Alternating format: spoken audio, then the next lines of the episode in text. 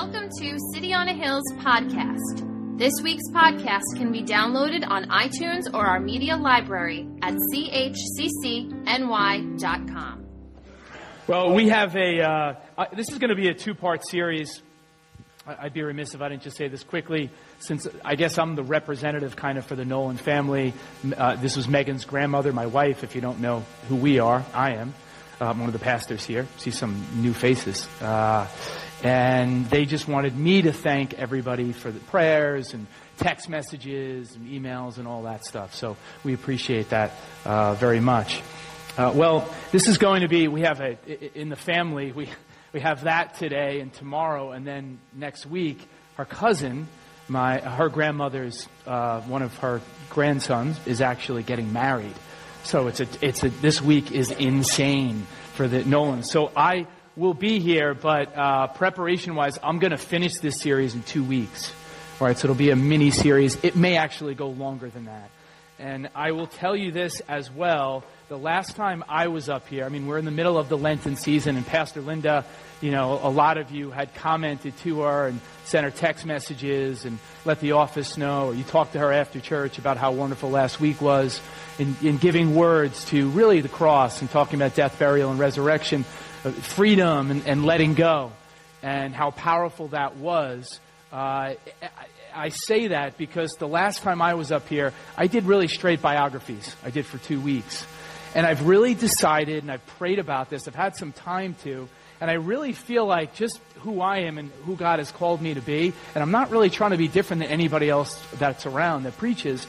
I've decided to try to, I'm not mandating this, it's not, I'm not going to like force this every time, but I'm going to try to, as best I can, in every sermon I preach, to tie in somebody from the past, a Christian saint. Nobody does it.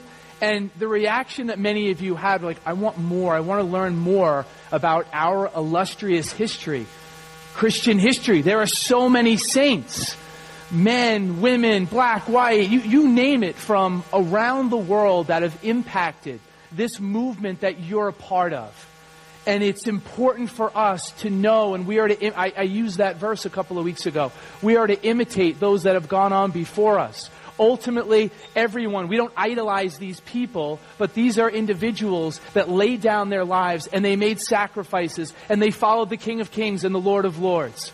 It was all about Jesus and bringing in and ushering His glory. So that's my goal as a preacher. I'm not going to deviate from that. I have that historical bent. I'm kind of going to stay there. So with that, I would just like to pray, Lord, Lord, I pray on this spring ahead Sunday 2017 and how cold it is outside. But Lord, I ask that, that you would put a fire inside of City on a Hill Community Church. Lord, I ask for a wildfire because a wildfire is better than no fire. Lord, I ask that a fire would rage inside of every single heart here. Lord, you do what only you can do. Father, we as a people in this Lenten season are looking for your power. Lord, we're not just looking for more of your presence. Lord, we want to see your power. Father, we want to see miracles, Lord, in our lives. We don't just want to go through the motions and come to church for an hour and a half and leave every Sunday not changed. Father, you still hear us. You still have all of the power that you had 2,000 years ago when you raised up your son in that tomb. You have not lost any of your power to heal marriages in this place to heal bodies in this place. Saints, I would say to you, if that's who you are and you walked in here today with some sort of infirmity, there's something wrong in your body, in your mind, in your spirit, and you're anxious and you're depressed, you don't have to live that way.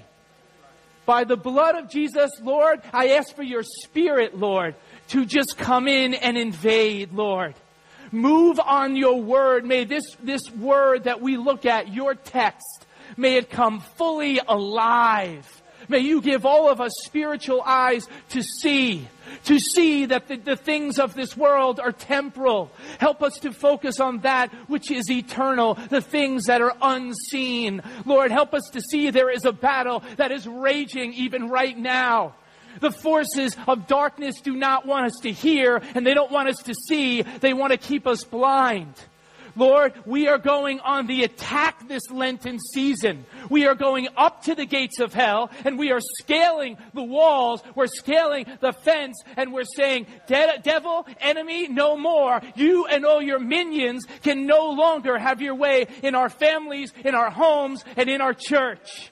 And if you're with me, say amen. There is a new sense of prayer that has been ushered in this place. There is a new sense of faith that is being ushered in this place. Make no mistake about it. We're here to see something happen every time we come.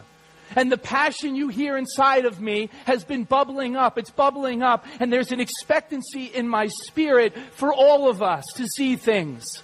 I don't care what we, with our physical eyes, what we're seeing. I'm telling you, things are about to be unleashed in the spirit. Things are about to be unleashed in your lives. Do you believe it?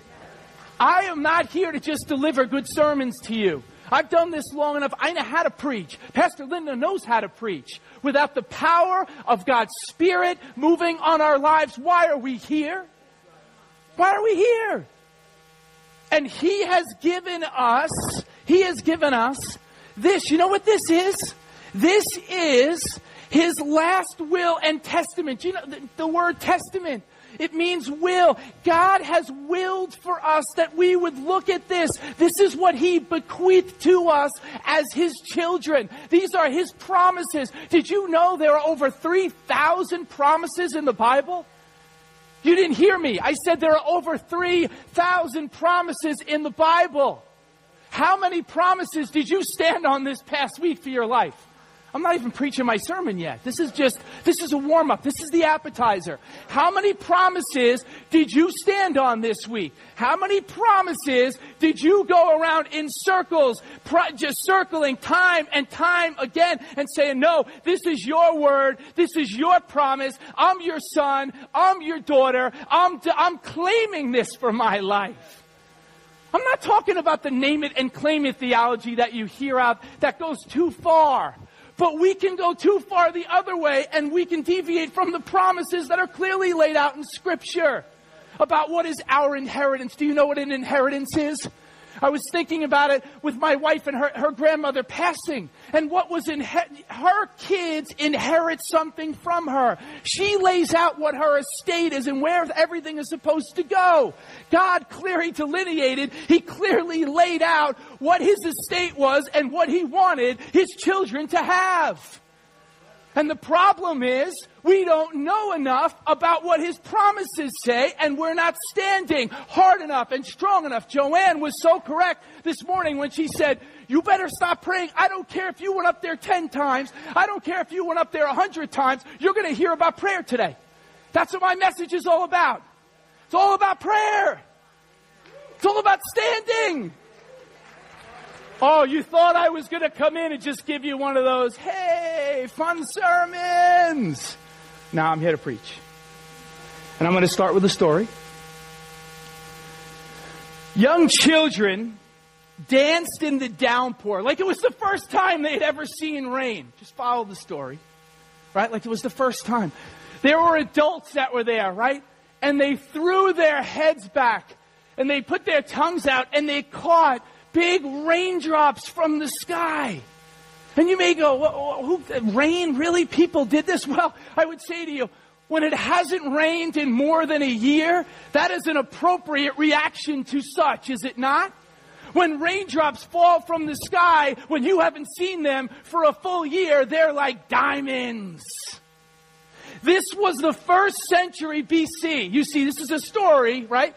This story happened in the first century BC, the century, the generation before Jesus would come into the world. And this is, this is, the prophets have all passed away at this point. It's been over 400 years. And guess what, friends? People did not see miracles. People didn't see anything, and it looked as if God was dead. It looked as if God didn't care about what was going on in people's lives. Oh, but there was one man, an eccentric sage, a wise soul, a Jewish scholar. And this is what he did one day with a six foot staff in his hand. He started to move around like a math compass in the sand. And he moved around 90 degrees. And then he went 180 degrees. And then he went 270 degrees. And then he went 360 degrees. And friends, he created this large circle because there was a man by the name of Honi who believed that even though the people he lived with didn't think that God really cared about them and that they could hear God. He believed God could hear him. You with me? He believed God could hear him. 400 years. There has been nothing. There have been no miracles. But here is this guy, and he gets down on his knees. And by the way, Josephus, the Jewish historian, mentions this guy He's known as Honi the circle maker. You ask any Jewish scholar, any historian, and they'll tell you they know about the, the, the, legend of Honi the circle maker. It is referred to as the day. And it was the day that the rains came. So let me tell you what this guy prayed. This is amazing. And here is this guy, Honi, and he prayed, Lord of the universe, I swear before your great name that I will not move from this circle until you have shown mercy upon your children. It's happened. A man got down on his knees and looked up to the heavens and prayed that and said, I will not move. And you, he was resolute, but yet he was humble. He was confident, but yet he was meek.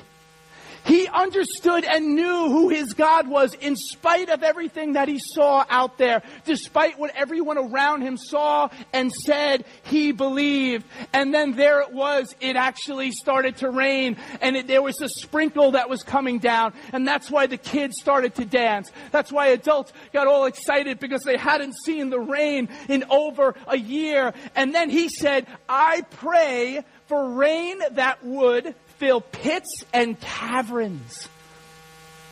Not just a sprinkle. Oh, can I have a drop or two of water? I want a deluge. I want a downpour. I want all of it. And you know what it says in the Talmud, which is the oral tradition. You have the written tradition, which is the Torah. And I don't want to get into a whole Jewish history thing, but just just simply, the Torah is the first five books, right? The written law. This is in the oral law, which stories that have been passed down from generation to generation, starting in the second century, and things were written down. That's what this story comes from. And he said, I pray for rain that would fill pits and caverns. It is written in the Talmud that there was no raindrop that was smaller than an egg in size. Not, none smaller than an egg. And again, you may go, you can go research this story for yourself if you don't believe me. It got so heavy, the deluge, that people had to go to the Temple Mount because there was flash flooding. So much rain. He then prays again, the prayer that would save a generation. He said, Not for such rain have I prayed, but for the rain of your favor, blessing, and graciousness. And then, like a well proportioned sun shower, in August, the rain started to stop. And it's, it went to a slower pace. But this is the prayer, friends, that saved a generation. And the earth has circled the sun more than 2,000 times since the day Honi the circle maker made his circle and he prayed that prayer. And I would say to us today, God is looking for circle makers. God is looking for circle makers in City on a Hill Community Church. He's looking for us to circle His promises. Circle around, circle around, circle around, and don't you stop until you have received what His Word says, what He promises you. Don't you stop. Because the enemy who is out to steal, yes, he's out to steal your family. He's out to rob your finances. He's out to rob your health. He wants to steal, kill, and destroy. He wants to take you out. But you're not going to let him. Because the kingdom of heaven suffereth violence, and the violent take it by force. They don't take it by sitting home and watching TV on Wednesday night. The violent say, I'm not going to sit on my couch tonight and watch Netflix. I'm going to go to a prayer meeting and I'm going to get down on my knees. When was the last time you got down on your knees and you cut off circulation in your legs because you were praying to the Almighty? When's the last time that happened? There's a fire inside of me, friends that wants to come out because let me tell you, I was on vacation about a month ago, right? The February break, whatever it was, a couple of weeks. And every time we go on vacation, what happens? What happens? Somebody gets sick. First night we're there. First night we're there. In the middle of the night, I can't sleep. I go downstairs on the couch, downstairs in a place I've never been to before. And I said, you know what? I start talking to myself and I say, how long are you going to let your head get kicked in? Every time you go away, the enemy does the same exact thing. Every single time. Are you ready to get violent? I picked up my Kindle and God just led me to F.F. Bosworth's Christ the Healer. Hundreds of thousands of people have been healed of various things just by reading this man's book. And he's not really the focus of this, but I have to tell you this. You want to talk about a guy's ministry in the early 20th century? F.F. Bosworth, who was a student of one of the fathers of the Azusa Street revival in the early 1900s. And I've talked about some of the names, but I will again down the road. It's another amazing event that we're going to go into great detail on that at some point. This guy had a special knack, he had a special gift from God for praying for those that were deaf. They brought him one time in the 1920s to a school for the deaf. Every single, this is corroborated by, I mean, tons of sources. I do my homework, all right? I don't just give you stories. This is real history. In the 1920s, the whole school got shut down because every single kid that was there was healed. Every single one that was healed. So I, going back to my story, I said, you know what? I just started reading. I said, you know what? I just started standing on promises. And I stood and I stood for over an hour and I read and I cried and I prayed and I said, this is not happening. Enemy, you are not ruining my vacation. And I woke up the next morning and I wasn't 100%, but I was better than I usually was. I tore the labrum in my right hip last year. I didn't want to get surgery. They said, just do stretches, do rehabilitation. And then I had the same exact thing in my left hip. I was incapacitated, debilitated last year. I said, that is not happening to me on this vacation. Because I am a son of the living God and I know what my inheritance is. And I stood and I stood and I stood and we had the vacation of our lives. He still hears. He still hears. What are we, what are we doing? What are we doing? We need to get violent. We need to take his promises and put them on our refrigerators. We need to put them on our computers. We need to put them somewhere at work. Put them on our dashboards in the car and stand. And having done all to stand, I'm going to keep standing. Where is the violence? Where's the tenacity? It's not just for me, it's for all of us. Every single one of us should be this tenacious, like Bosworth was, like so many other saints from the past, when it came, when it comes to, for us today, standing on His Word and standing on the promises that He gave us. It's important for us. So, how about you with your bold prayers? You see, you know when the greatest moments of our lives are? Listen to this. The greatest moments of our lives are when human impotence, when I can't do anything, um, I can pray, but that intersects, human impotence intersects with divine omnipotence. When you look to the one who is divine and is all powerful and he is omnipotent and he is the one that put the stars and the sun in the sky. Stop looking at your problem like it's so big. It's not that big. Look at it from 30,000 feet with the King of Kings who was at the right hand of God. You look at what the, happened in the atonement. Everything. Don't you listen to those people out there, I'm sorry, that say that healing is not for today, that the promises are not for today, that the gifts are not for today. They're for today. They're for you. They're for us.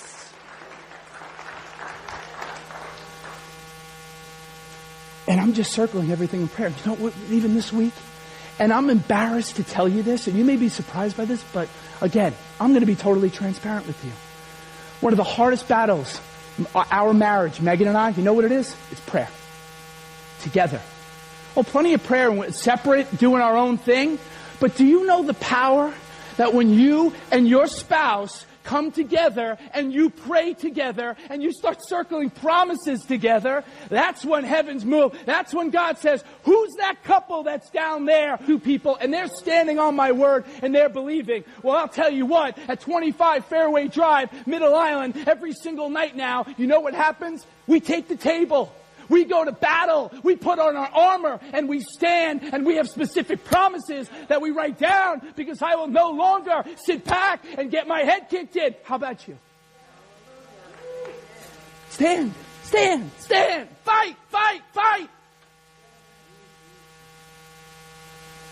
Why do you think I get so, I, I, I don't know, whatever it is for you, I say it over and over again. I know what Pastor Linda feels like now after saying things. Like she's like, I said this, I say it all the time.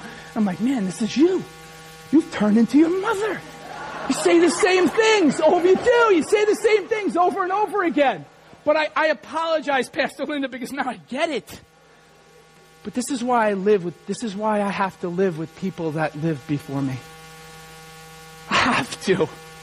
I have to live and draw strength. I draw strength from His Word, but I also draw strength from people that have went on before us. You have to. Draw strength from that and believe, but I'm drawing strength from that table too. I'm drawing strength from it and knowing and believing it's for today. I'm so sick of the enemy robbing us, saints. I am so sick and tired of the nonsense. I am so sick and tired of people that are settling for less. I'm looking in the mirror at myself. We're settling for less than God has for us. And this led me to getting there. I don't know where I am. This just kind of led me to a story in the Bible that you all know well. Can we go there? Can we go to a story in the Bible now that you know pretty well?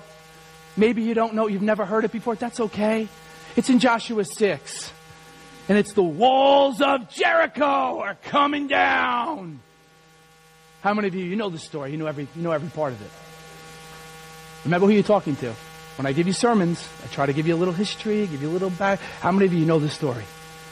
Right? You know it. Some of you are like, do I raise my hand? Are you really asking me to raise my hand right now? I'm only going to read you the first 15 verses from um, I didn't give you the picture of Honi, by the way. Look at me. I got so into it. There was the picture out of Honi doing them. Uh. What if you, hey, Steve, Steve, you, you look like, you look like you're enjoying that picture. I'm gonna, I'm gonna single you out. What would it be like, what, really, what would it be like? What if we had, I'm just thinking of this on the spot.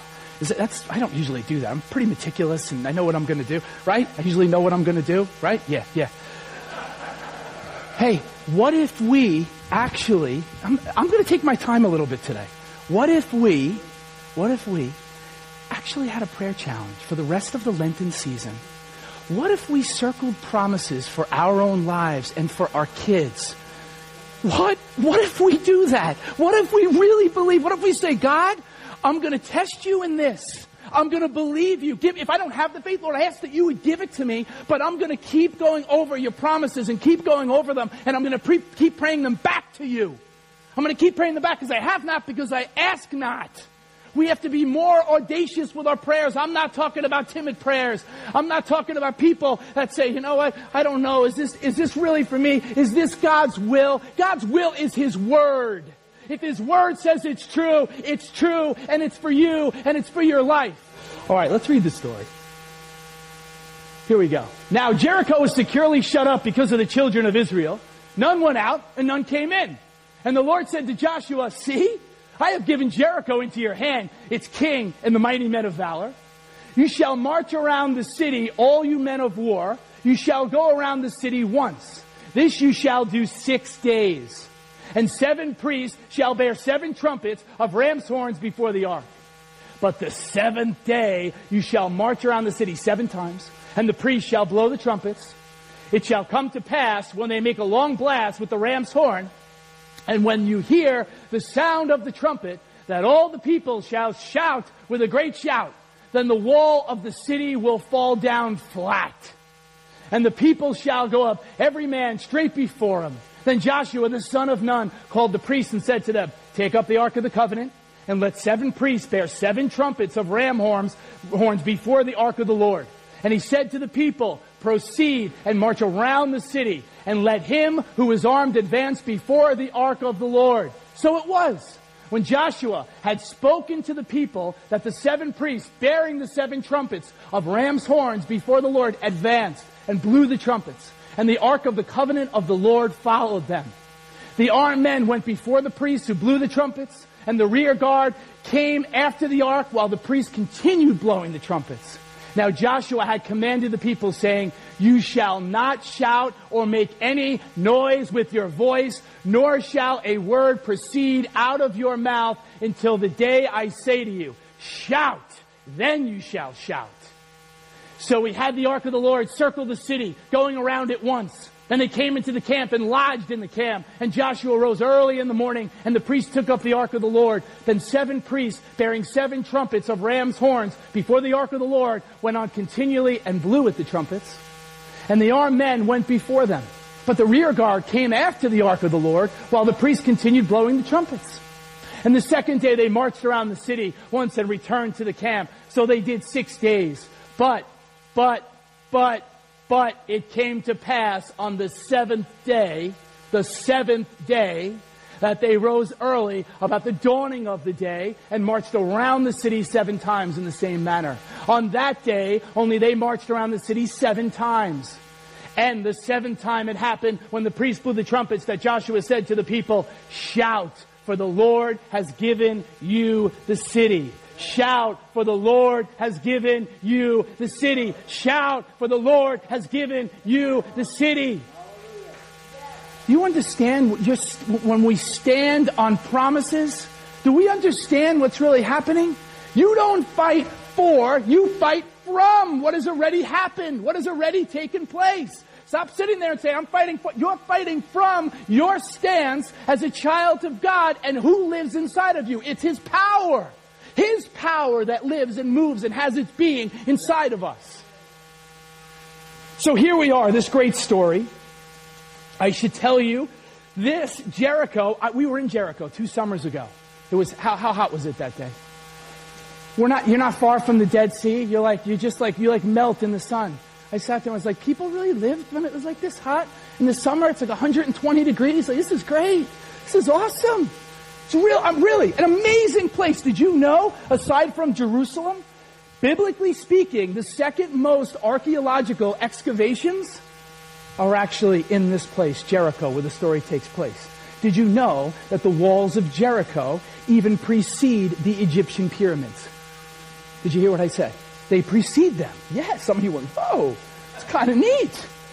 Absolutely is. And here is the geography. Looking at pictures online, I tried to pick one that you would, um, all right, look at this. You have the lower wall and then you have the upper wall. This is what it looked like. This was a 320, scholars tell us, archaeologists tell us, that this was about 320 acres. That's how big Jericho was. You had two walls. Now the lower wall that you see right here was about 10 to 12 feet high. 10 to 12 feet high. And then you have the upper wall that went around. Look, it goes around the whole city, and they estimate that it was between 40 and 50 feet high. The second interior wall of Jericho. When we went, here is a picture of today. This is current day. We stood up where those people are standing, and you look down. These are pieces, archaeological digs. Yes, some of you are going with your mouth open. Is this really a piece of the wall of Jericho? Yes, it is. And if you're saying to yourself, I'm in church right now, you're a pastor, you're a Christian, how do I really know it's true? Well, I'm glad you came to church this morning because I'll take you to the New York Times. I'll take you to some fake news. And here's what they said. Here's what they said in 1990. This is 19, an article from 1990. You see, they had amazing excavations in 1907, early 1900s, and then again in the late 90s. 1907 and later on, but this is 1990, right? Here you go. Where I underline in red, when we compare the archaeological evidence at Jericho with the biblical narrative describing the Israelite destruction of Jericho, we find quite a quite remarkable agreement. Did you hear that? They didn't say there was any disparity. They said that they kind of go together because for a long time people said this is a myth, this is a fairy tale. Show me some real evidence that this event happened. So if you're somebody in here today and you have problems believing the Bible, I'm glad you came too, because you know this is true. You can go do the research yourself and see the excavations that have taken place. I'm not some pastor that just stands up here and tells you to believe the Bible because I believe the Bible. I'm telling you to believe the Bible because of what history says and what archaeology says and how they corroborate each other. These are real events. The Bible is real. I'm going to take my kids one day to Israel and show them. You know the story that you read about Joshua and the walls of Jericho? It's real and you can look right down there. The pool of Bethesda. You know what? This is real. You can look right there. This is where he was crucified. This is where he was resurrected. This is where David was. This is where Solomon was. This is where. You can go through all of these events, friends. Real. The Bible is not a book of fairy tales. It is not a book of fairy tales. And you know what the problem is too? When people ask us questions, we don't know anything. We don't know our history. Get me in a room with people that it's fairy tales. Oh yeah? What do you say to something like this? Oh, this is just the tip of the iceberg. Would you like me to show you more information? Steve's like, yeah, bring it. You're going to have to uh, leave a message and I'm going to get back to you later on that one, right? but you look at this story too. Look at this, right? No battering rams. You ever, just follow the story. Just kind of look at it. If you never looked at it, this, no battering rams no weapons of mass destruction, volleys of like fire, you know, going, going over the walls. Why didn't they just like, why did God just say, hey Joshua, starve them out, cut off their water supply, just wait a little while, we'll take care of this. Walk around the city seven times? Why can't I just walk around once? He didn't say that, but that's probably what I would have said. Once isn't enough. Why can't I just walk around once? I just want to walk around one time. You want to boggle your mind? Ready for this? Conservative estimates say, how much, let me ask you, this is fun, all right? If it was a bigger, not that it's really small, but I'm just, I don't know. How many people do you think were there that are marching around? Oh, I love this. How many people? Don't be afraid. 300,000? Who said that? What? 400,000. Anybody else?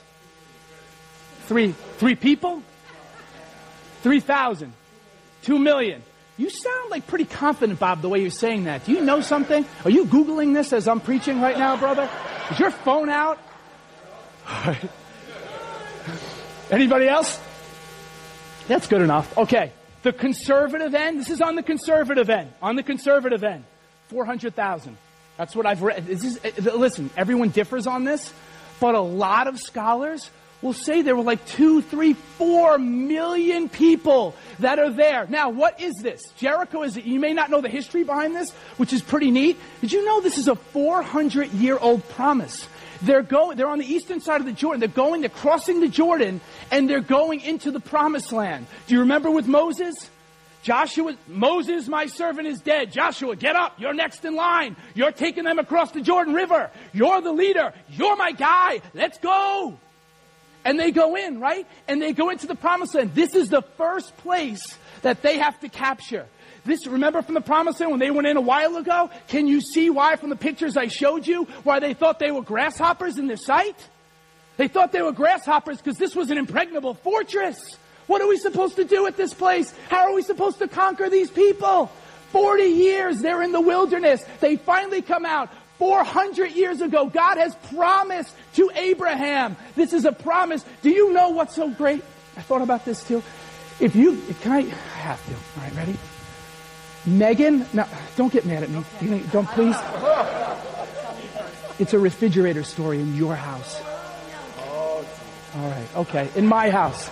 I'll go to my house because my sister's telling me I'm not allowed. In my house, you'll get the point. How many of you, I'll go this way because you're all in we're all in the same boat. How much food do you have in your house that is expired? Right? Megan went on our fridge the other day. There was like a bottle of salad dressing that was like 2014. Right? There was something older in Pastor Joe's, but I won't tell you what year it was. Okay? You know what's so interesting to me? We live in a world that everything has an expiration. Well, it's an exp- I got to look at what's the expiration date, right? You eat the, every day. You eat. I, what's the expiration date on this cheese? What's the expiration date on this? Did you know that God's word has no expiration date? Did you hear what I said? There is no expiration date on His promises. They never ever expire until the day that his feet hit the Mount of Olives. Friends, we can stand on his promises. They will never, ever expire. You should be shouting for joy. So this is, what, what about the soldiers? How foolish do you think they felt? How foolish would you feel? Yeah, we keep going. And I'm imagining, the Bible doesn't say this, but I'm imagining that those, those in Jericho, right? That, what are they doing? They're on top of the walls and they're like, look at these idiots. Look at them, how silly they are. And they just keep walking. Keep walking, guys. Just keep walking. Doing a great job. Right, really, think about it. What was their reaction as they saw people? You probably know, you don't think about that, but you have to. Put yourself in the story. What was it like as they're going, and you're the soldiers, and you're going, all right, I guess we just keep going. The women, the children, they're animals. I mean, think about this. This is going on for six days. And you're waking up every morning, you're going, is this the day? Get up, walk again. All right, you gotta walk again. Here we go. Just keep walking. Walking the mile, boss. Walking the mile. Just keep walking, right? You just keep walking. This is crazy. Who thinks of a plan like this? God does. You see, God was testing them. And God tests us. Because you're going to hear about somebody in two weeks, and this is one area. I'm not, I don't want to tell you his name yet. Don't ask me. Because in the spirit, you're asking me, what's his name? I'm not telling you. But there was an individual, and he believed if you, you prayed once, and if you didn't get an answer to your prayer after, it was unbelief. If somebody came and, and wanted to have prayer again, unbelief, get away, get out, get away from me. It's really how the guy acted. That's how this guy acted. If you know your church history, some of you go, oh, I think I know who you're talking about. Crazy. God asks us to be persistent. Because sometimes, I don't know, maybe this has never happened to you. I don't know what world you live in, but you can pray and you don't see things right away. The harvest isn't at the end of the service. The harvest is at the end of the age. You see, you pray for things, you may not see it now, but it will happen one day. Focus, James, focus. Back to the story. So on the seventh day, I'm thinking, right, it, their faith's ready to pop. It's palpable. Right? You with me? Just imagine you're there. And they're waiting, and this is one, this isn't a commentary. You can't make this up. At three miles per hour, each mile and a half marched around the city took probably a half an hour. By nine o'clock in the morning, they began their final lap. There they go down the stretch. In keeping with God's command, they hadn't said a word, right, for those six days, but imagine that, right? They're going and going. And by 9 o'clock in the morning on that last day, so it's 13 laps in seven days. So there they are. And that last lap, I did a little research too. What is the loudest noise that has ever been made at an outdoor football sta- at an outdoor event? I just use like football in America. And what was the decibel a decibel level? Right? This is cool. It was a few years ago in Kansas City. There's a stadium. What's it called? Arrowhead Stadium. All right. Arrowhead Stadium, 2014. They're playing the defending champion Patriots. The Patriots always win, right? Okay? Wish this, their stadium would fall down. And forgive me, God, I shouldn't have said that. All right. But there they are, right? There they are, right? The people are there, and they, they were testing this. Four, three, two, one. Capacity, crowd on hand, crazy, right? Everybody's in a frenzy. 142 decibels. As l- louder than a jet engine. So you, you, couldn't hear, if we were right next to each other in 2000, you couldn't hear me, I couldn't hear you. You'd say whatever, no one would have heard you. And it was on par with a rock concert, peak noise. Rock concert, like, like heavy metal, like, you know, you're at a crazy, none of you have ever been to a, like, you don't even know what heavy metal probably is, but, um, um, yeah, yeah, so a heavy metal concert, right? That's, that's how loud it was. Now, How many people? You, my cousin will know. How many people do you think were at that stadium? All right, about a, all right, about a hundred, right? Give or take about a hundred thousand. What did I tell you about the amount of people that are at Jericho? That's what I'm telling you. This is the loudest noise. This is the loudest noise by a group of people, I think, in my estimation, in the history of the world. That all these people, I cried all week thinking about it when I read the text. That all these people just say, go conservative. There are two million people you see men and you see women and you see children and they're crying out. When Joshua says, shout, it's shout Jehovah! And a sound that reverberated on the Richter scale. Yeah, Tom in Alabama, you hear me. That reverberated everywhere. Walls fall down. Go in and take what's yours now. Go take it. What do you think those, what do you think the enemy thought when they saw the walls come down? This, this fortress will never fade away. This, th- th- there's no way they'll be able to scale these walls. It's impenetrable. They'll never take us over. Oh, but God said, you foolish people the Israelites are my chosen people. And I made a promise 400 years ago, and my promises never, ever expire. And they rushed in. What's your Jericho? Can I ask you this morning? What's your Jericho? Think about it for a second. What's your Jericho? What are you asking God for? What are you circling? Where are you drawing circles? Something that originated here in, Jer- in, Jericho, originated with Abraham. What are you drawing circles around? What is the thing that you are circling? What do you need today? I can't get into it now, but when you go to the New Testament, and Pastor Linda talked about this at, at uh, the, the, Lent, uh, uh, Ash Wednesday. Thank you, Ash Wednesday. All right, the Ash Wednesday meeting, you talked about blind Bartimaeus because that was another miracle that took place in Jericho. Do you remember the blind guy and he's with his friends and they're on the side of the road, different accounts in the Gospels, right? And they cry out and the word in Greek is krazo, which means to shriek like a bird. And I think I connected, I don't have time to connect them fully here today, but it's pretty amazing in the same place. And you see a couple of people and they cry out and they sh- with a shriek like an animal and people are shut up. What are you doing, man? Sit down. You're blind. Get out of here. You're not supposed to be here. The Messiah's coming through. He doesn't have time for for you. And then the Messiah stops. What do you want me to do for you? What do you want me to do for you? And this morning, he says the same thing to us. What do you want me to do for you? What's your Jericho? What are you circling around? I could end the sermon right here. I'm not. I could end the sermon right here. What did I tell you I was going to do? How about we go into the life of a saint who is, he is the circle maker. You want to meet the circle maker this morning? I'm going to give you a little bio now. Some of you are glazed over. Some of you are like, I don't know if I want to listen to this. Come on. Push through.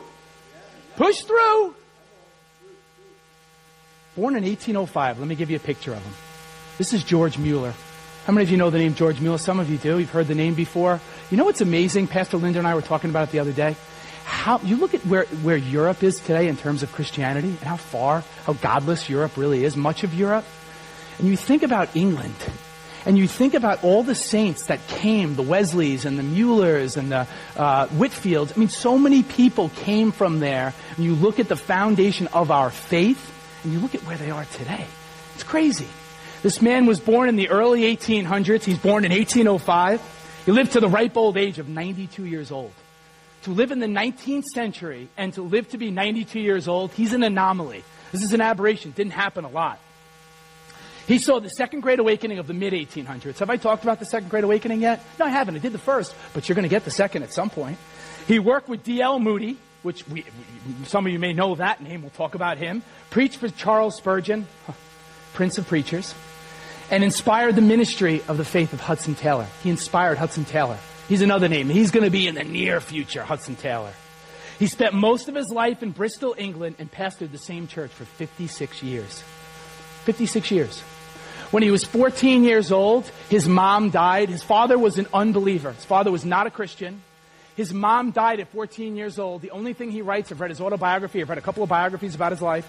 The only thing that we know, the only thing he ever wrote was that he was in a drunken stupor when his mom was dying. He really didn't care because he didn't have a great relationship with her. At 16 years old, self professed, he said he was a thief, he said he was a liar, and he was put in jail. 16 years old, put in jail. Dad goes to the jail, bails him out. He says, You know what? This is wild, right? Think about this. He says, You know what I'm going to do with you? I'm going to send you to divinity school. Sends the kid to divinity school. That's where you're going to go. Make a good living for yourself. You need to straighten yourself out. Mueller would say when he went to the school, of the 900 students that were there, watch this, of the 900, he said maybe nine of them fear the Lord. Maybe nine. Maybe nine. He eventually, now I'm going quicker because usually I spend more time on the biographies. I, I didn't today, but uh, so I'm going to speed up a little bit. He's converted when he's 20 years old. He's at a Bible study. They, uh, they you know, they prayed they uh, read a sermon together. They, they studied the Bible, right? And this is what he said at the end of it. Something happened. So this is, you remember Augustine when I did the, the bio on Augustine? And that, that great day and one of the greatest days in church history? This is a little different. I mean, something happens, but it's not as, ah, where you're like left and go, oh my gosh, this is amazing. He says, it was to me as if I had found something after which I'd been seeking all my life long. I immediately wished to go. The whole group made a deep impression on me. I was happy though. If I had been asked why I was happy, I could not have clearly explained it. I have not the least doubt that on that evening, God began a work of grace in me. Did you hear that? He began. And he who begins a good work in you, saints, at City on a Hill Community Church, will be faithful to complete it. Did you hear what I just said? What the Word of God says? He will be faithful to complete it in your life. That evening, he says, was the turning point in his life. This dude was crazy! Read the Bible, 200 times, cover to cover. And I'm not saying, listen, people, some, you can read the Bible a million times. It doesn't mean you're going to be transformed, but this guy clearly was transformed. A hundred, he says, estimates a hundred of the 200 were on his knees. How he prayed the Bible. Similar like a, uh, a John Wesley. At 28 years old, this is 1834, he gets involved in orphan ministry. And this is where he becomes famous. He becomes, he gets international fame. You see, he's in Bristol, England, and he's, he's looking around the streets, and he sees all of these homeless kids. And he says, God, my heart, because it, it, he's 28, right? He saved at 20. Things start to happen. He really becomes a disciple. He doesn't just become somebody that says, you know what, I'm a Christian. He says, I'm really going to be a follower. I'm really going to be a disciple. He has two cents to his name. He writes about his autobiography. I had two pence in my pocket, two pennies. He could have said, like many of us do, you know what? God, I, I'd love to do something for these kids, but I don't have any money. What am I supposed to do? And if that man said that, guess what? You're going to be, this is staggering. In his lifetime, he took care of 10,024 orphans. 10,024 orphans. He built five large orphan houses. And get this, when he started in 34, there were accommodations for only 3,600 orphans in all of England, and twice that many children under eight were in prison. I mean, think about the time in which this guy is living in. And here is this man that comes on the scene. He, he was married twice. He was married to his first wife for 39 years. He delivered her eulogy. He delivers the sermon for his first wife. She bore him four kids. Two of them were stillborn. Two out of the four are stillborn. We look at our problems and, oh man, look at how bad I have it. I think almost every saint I study, I see the devastation that, that, that, that they're hit with in their life in some way, whether it's in body, whether it's their family, losing people. It's amazing. But this guy said, I will not stop. I'm going to stay in the race and I'm going to keep going. And we're supposed to do the same thing. He was a man of faith and miracles. He is one of the greatest prayer warriors in the history of the church. And get this. All right, stay with me. This is the best part now. Best part of the sermon. He, uh, he testified that in his lifetime, and you can go to Bristol, England. There's actually, I'd love to go there at some point in my life. And Megan wants to go to England so bad. She just wants to go to London and see the Shakespeare stuff. I don't care about Shakespeare. I care about Shakespeare. Shakespeare lay his life down for the church. Shakespeare lays, I don't, was Shakespeare even a Christian? Right? Pastor Linda, was he even a Christian? Man, gosh, we'll, we'll talk about that later. He testified that in his lifetime, get this, ready? 30,000 specific prayers were answered. Years before he died, about the middle of his career, he said 5,000 of his definite prayers had been answered on the day of his asking. He kept notebooks. You can go to Bristol, England today. You can go to the Mueller Museum. And guess what you see when you go in there? You can see his prayer books. And every prayer had two pages. On one page, he would write out the prayer and he'd put the date. On the next page, it would be blank until that prayer was answered. And this man had volumes of books and he believed that he wasn't special, that anybody could stand on God's promises. He got mad when people said, you have the gift of faith, brother. And he'd say, no, no, no, this gift is for everyone. Anyone in the church can do this. I'm a simple man. Anybody can do this. And the same goes for today. This is what he said. I have to give you a couple of quotes before you leave. He said, I live in the spirit of prayer. I pray as I walk about, when I lie down, and when I rise up. And the answers are always coming. Thousands and ten thousands of times have my prayers been answered. When once I am persuaded that a thing is right and for the glory of God, I go on praying for it until the answer comes. I never give up. Did you hear that? I never give up. Let not Satan deceive you during those faith wrenching days in making you think you could not have the same faith, but that is only for persons situated as I am. It's for everyone. And some of you may know that. I'll give you a couple of stories now. Ready? About this guy to show you. One is just like I'm always in awe. I read it all. I'm like, this is, how did this happen? Well, one is he had five friends who were not Christians. He prayed. He said, I'm going to pray every single day. You have somebody in your life that you, you hope comes to Christ? Come on, think about it. You have somebody? When's the last time you started circling a promise and prayed for that person every single day? Test him. Test his promises. He's faithful, right? Five friends. Two of them got became Christians within five years. The next two, seven years after that. There was one friend left. He never stopped praying. For the next 50 years, he kept praying. Guess what? He died at that point, the last one wasn't a Christian. He became a Christian after. You and I may not see things happen in our lifetime, but that does not mean that we stop praying. Do you understand the, the transcripts of our prayers become the story of our life? Did you get that? Our transcripts, everything that we're doing, we're praying. I'm doing this on my phone. I'm just throwing this out there to you. I've been so moved by him, and I, am not trying to replicate and be somebody, but I'll tell you what, there's a lot to that. We're praying for this, and Megan and I, we're praying for certain things with Nolan, and we're praying for certain things with Jameson, and we're praying with certain things over our health, and I'm writing down exactly what we're praying and when we're praying them, and I think, you know what, we should do that, you all should do that. Why not? Little experiment. How about it? You want a story? You want a good one? He's on his way to speak in Quebec. He's got an engagement there, right? He's on the deck of a ship that's going to carry him to his destination, and there's really bad fog. I mean, it's awful. He informs the captain, Captain, I need to be in Quebec on Saturday afternoon. I, I have to be there. Have to be there. And with that, the captain says, and this is the captain retelling the story. He says, Sorry, Mr. Mueller, this is impossible. He says, so Mueller quips back to him, and he says, he says, uh, uh, Are you kidding me? It's not the density of the fog that I care about, but I, am counting on the living God who controls every circumstance of life. Here's this I have never broken an engagement in 57 years. Let us go down into the chart room and pray. Now, if you're the captain, you're like, This guy's a little crazy. He's a little nuts. All right, buddy, you want to go down? All right, we'll go down. Let's go. Let's go. Well, really, think about what this guy's, what is he thinking at that point? So they go down to the room. I'm, I'm giving you exactly what he said.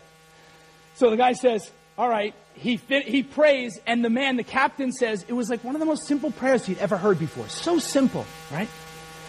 And, and then he goes to pray. And Mueller takes his hand and he puts it on his shoulder, and he says this, as you do not believe he will answer, and as I believe he has, there is no need for you, whatever for you we're going to pray about. Oh my gosh. He looked at him and uh, uh, Mueller looked at him and said, Captain, I have known my Lord for 57 years. Look, look, this is the best. When he says, I have never failed to get an audience with the king. You want me to take that quote? I'll pass that along this week. I didn't put it up there, but you should, you should, yeah, you should focus on that. That's a good one. I've never failed to get an audience with the king. I have to stop though for a second. Do you have an audience with the king? You have to know first and foremost, he is for you. Do you understand that God is for you? He is for you. He's waiting for us to stand. He's waiting. Are they going to, are they going to ask me? Hello, I'm here. Hello, I can handle the situation. You can't, but I can.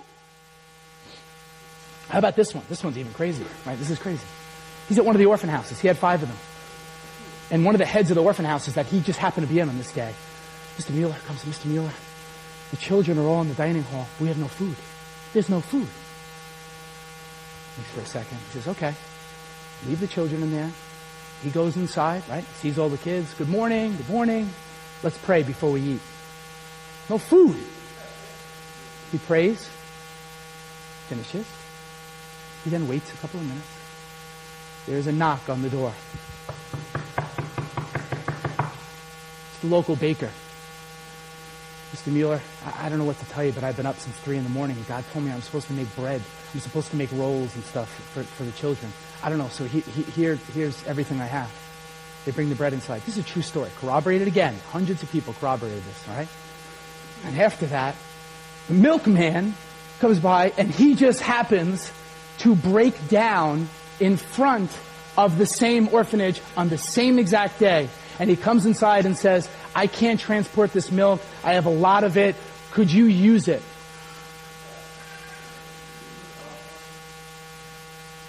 You see, with God, there are no coincidences. We think there are, but there aren't.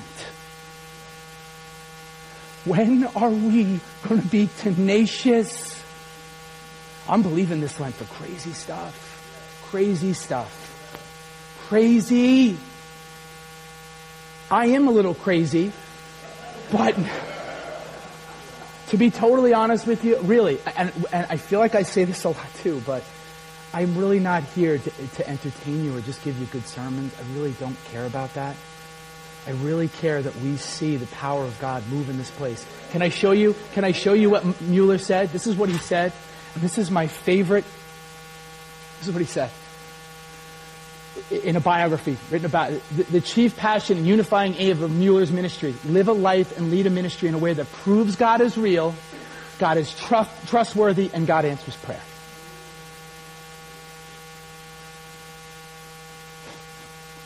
How about being fervent in prayer? Can I get one more? One more. And I'm, I'm just, I'm done. I'm closing up.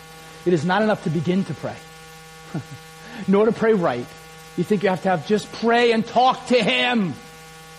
Nor is it enough to continue for a time to pray, but we must patiently, believingly continue in prayer until we obtain an answer. And further, we have not only to continue in prayer unto the end, but we have also to believe that God does hear us. Music team, you can come up and will answer our prayers.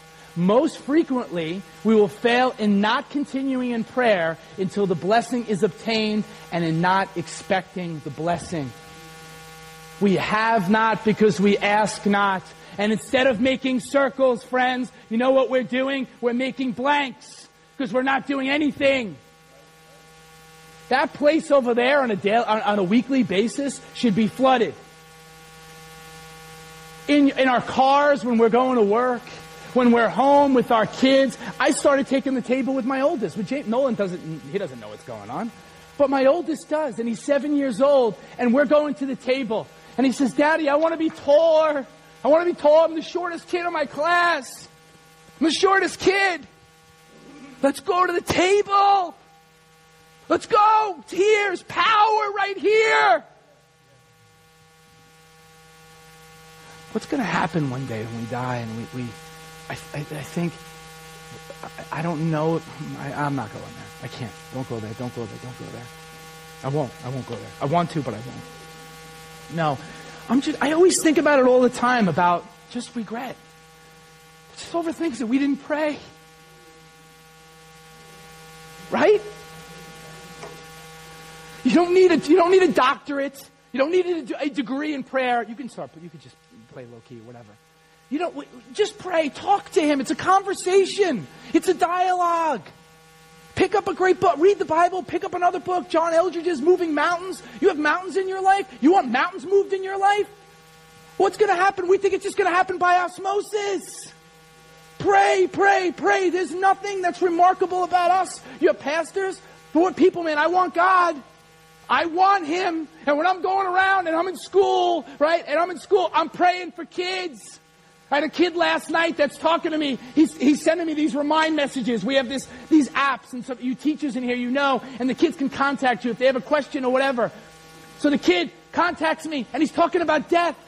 And I'm going, what the heck is this? Kid's been to my church. He's been to our church. He's been in here. But he knows there's something. Mr. Lecce, he's asking me these questions.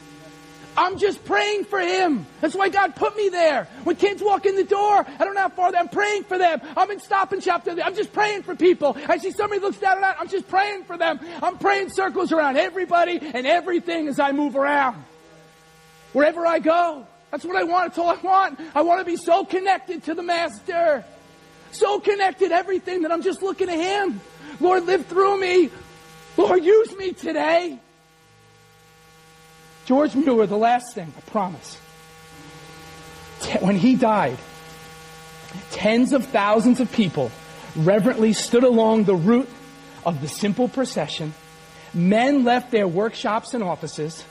Women left their elegant homes or humble kitchens, all seeking to pay a last token of respect. A thousand children gathered for his service at Orphan House number three they had now, for a second time, lost a father. 10,024 lives. They estimate that over 100,000, because of his influence, as you move through the century in other places, were saved because of this guy starting it in England. A simple man that saw a need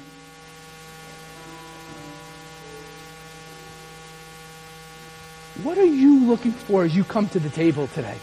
You know what I'm sick of? I'm sick of sitting on the front row sometimes, and I'm sick of, even myself, how timid I am when I come up here. Oh, okay, I'll take it. What did you say? Oh, that's nice. Okay. And we go back to our seats. No, really, we go back to our seats. And then we sit down. Do you understand what he gave us? Do you understand the power that's at this table? Do you understand the power that's here in the Lenten season for us? This isn't a one time sermon. This is not a series. This is to be a way of life. A way of life. How about we start challenging each other? What are you circling around? How about we, that becomes part of our lingo? Pastor Linda, is that all right? Good. What are we, no, really, what if you start saying that? Challenge each other. Stop talking about the weather. Cares about Snowmageddon. What, what, can I pray for you? What are you praying for? Let's circle it right now together. Let's go. Let's go. Let's take the table together. Let's pray around it. Let's believe.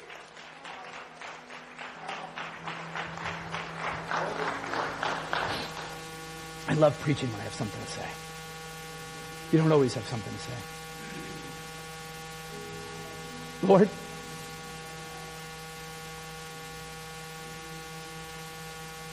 Lord, I'm overcome with thankfulness. I'm overcome with gratitude that we have in our possession your last will and testament. Lord, I thank you that we have over 3,000 promises to stand on.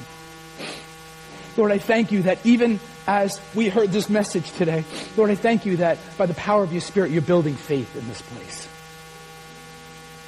Lord, I pray that we would have the simple faith that George Mueller had, that we would really take you at your word. Lord, make us serious. These are serious times. Make us serious and hunger for more of you. Lord, I want a greater desire. Lord, I want more of you. I want more. Give it to me. Rock my world. Rock our world. I want to see miracles, Lord. Lord, I want to see bodies healed in this place. Lord, I want to see marriages restored. I want to see prodigal sons coming in. I want to see people get discipled. May it be, Lord. May it be, Lord, as we just come here, Lord, I just get on one knee, on bended knee, and I look up, Lord, and I come in the same way that that guy Honi did, the circle maker, Lord. Make us circle makers. Put us on our knees. May your spirit and your power flow from heaven down to us. Simple people, Lord. We need you desperately. Humble us, Father. Humble us. Put us on our knees. Make, make us turn, Lord, from our evil, sinful ways. Because we know that we'll hear from you. We'll hear from heaven. But we want to turn to you. So you don't come up here timid today. Don't come up to this table if you're timid. I'm telling you, don't go through the motions. Don't waste your time. We don't say that here. I'm sorry. Don't just come up here to take communion. Don't just come up and do it. You come up here if you want something. What's your Jericho? What do you want to circle around? You circle around it starting here. Ushers. It's time to circle. It's time to go around in circles, friends.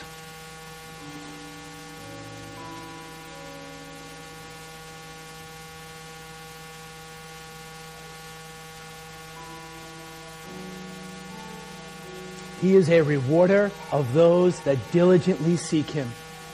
He is a rewarder of those that casually seek him. No, diligently seek him. Diligence, steadfastness, perseverance, tenacity. This is the day for us, friends. The Apostle Paul, Matthew, Mark, Luke, John, Timothy, Ruth, Esther. They're looking at us today. Man, I'd give anything to live in that day. I'd give anything to live in that day where they are, those people are. This is our time. This is the time to live. We don't get this back. It's our one and only life. This is it. Thanks for listening to City on a Hill's podcast. For more resources, visit us at chccny.com.